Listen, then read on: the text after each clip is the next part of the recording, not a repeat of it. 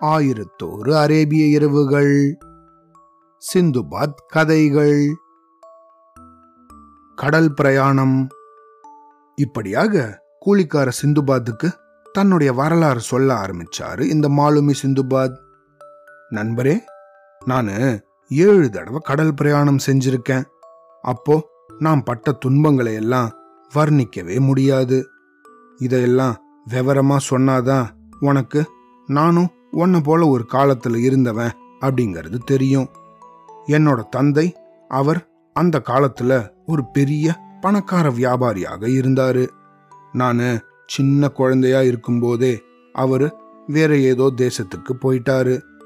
என்னோட வசம்தான் முழு சொத்தும் இருந்துச்சு. சொத்து இருந்தா நண்பர்கள் தான் ஏராளமாக வருவாங்களே. அதே போல எனக்கும் எண்ணற்ற நண்பர்கள் இருந்தாங்க. அவங்களோட சேர்ந்து நல்லா சாப்பிட்டு ஊரை சுத்தி திரிஞ்சேன்.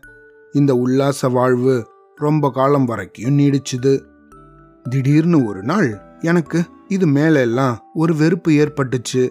இப்படி வாழ்க்கை நடத்துறதெல்லாம் நல்லதுக்கு இல்லை அப்படின்னு நினைச்சு நண்பர்களை இனிமேல் பார்க்கறது அப்படிங்கிற முடிவுக்கு வந்தேன். அப்போ நான் என்னோட சொத்துக்களை எல்லாம் கணக்கு பார்த்தபோது எல்லாமே போயிருந்துச்சு அப்படிங்கறத தெரிஞ்சுட்டேன். எனக்கு ஏற்பட்ட வருத்தம் கொஞ்சம் நஞ்சம் இல்ல அடுத்தபடியா என்ன செய்யறது அப்படிங்கிற பெரும் கவலையில ஆழ்ந்தேன். அப்போ நம்மளோட சுலைமான் பெரியவர் சொன்னதுதான் ஞாபகத்துக்கு வந்துச்சு. அவரு மூணு விஷயங்களை சொல்லியிருக்காரு. பிறந்த நாளை விட நம்ம வேற உலகத்துல இருக்கிறது மேலானது. உயிரற்ற சிங்கத்தை விட உயிரோடு இருக்கிற நாயே மேலானது. அதே மாதிரி கோட்டை சூழ் அரண்மனையை விட மயானமே சிறந்தது அப்படின்னு இந்த வாக்கியங்களை மனசுல கொண்டு என்னோட வீட்டில் கிடந்த தட்டுமுட்டு சாமான்களையும் வீட்டையும் விலை பேசி வித்தேன். கையில் கிடைச்ச மூவாயிரம் வெள்ளிகளையும் எடுத்துக்கிட்டு தூர தேசத்துக்கு போகணும் அப்படின்னு தீர்மானிச்சு நான் இருந்த இடத்துல இருந்து கிளம்பினேன். அதிர்ஷ்டவசமாக அப்போ ஒரு கப்பலும் கூட கிளம்புறதுக்கு தயாராக இருந்துச்சு. அந்த கப்பல்ல நிறைய வர்த்தகர்கள் இருந்தாங்க. அவங்கள போலவே நானும் கொஞ்சம் சரக்கு வாங்கிட்டு கப்பல்ல ஏறி கிளம்ப ஆரம்பிச்சேன். பாஸ்பரா மற்றும் பல தீவுகளை கடந்து சென்றோம். நாங்க எல்லாரும் ஒவ்வொரு தீவுகள்லையும் இறங்கி கையில இருந்த சாமான்களை எல்லாம் வித்தும் புதுசாகவும் வாங்கிக்கிட்டும். பிரயாணம் செஞ்சு மோட்ச தீவுக்கு வந்து சேர்ந்தோம். இந்த தீவுக்கு பக்கத்துல நங்கூரம் பாய்ச்சின கப்பலோட மாலுமி. நாங்கெல்லாம் இந்த தீவுலேயே சில நாட்கள் வரைக்கும் இருந்துட்டு அப்புறமா கிளம்பலாம் அப்படின்னு சொன்னாரு. உடனே பிரயாணிகள் எல்லாம் கரையிறங்கி சாப்பிடவும் சமைக்கவும் ஆடி பாடி சந்தோஷமா இருக்கவும் நினைச்சாங்க.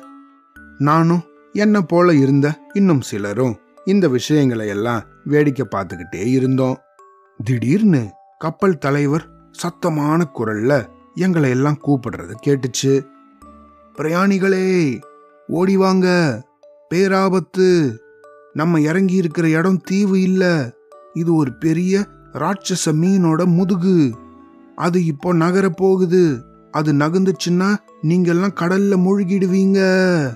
அப்படின்னு பயங்கர சத்தத்தோட கத்தினாரு. என்னது? மீனோட முதுகா? மரம் முளைச்சிருக்கே. அப்படின்னாங்க பிரயாணிகள்.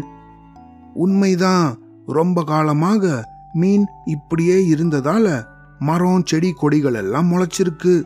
இப்போ நீங்கெல்லாம் அடுப்பு மூட்டி சமைக்க ஆரம்பிச்சதும் சூடு அதோட உடம்ப தாக்கி இருக்கு அது நகர்றத பார்த்து தான் நான் உங்களெல்லாம் கூப்பிடுறேன். தட்டுமுட்டு சாமான்களை எல்லாம் அப்படியே போட்டுட்டு வேகமா ஓடிவாங்க.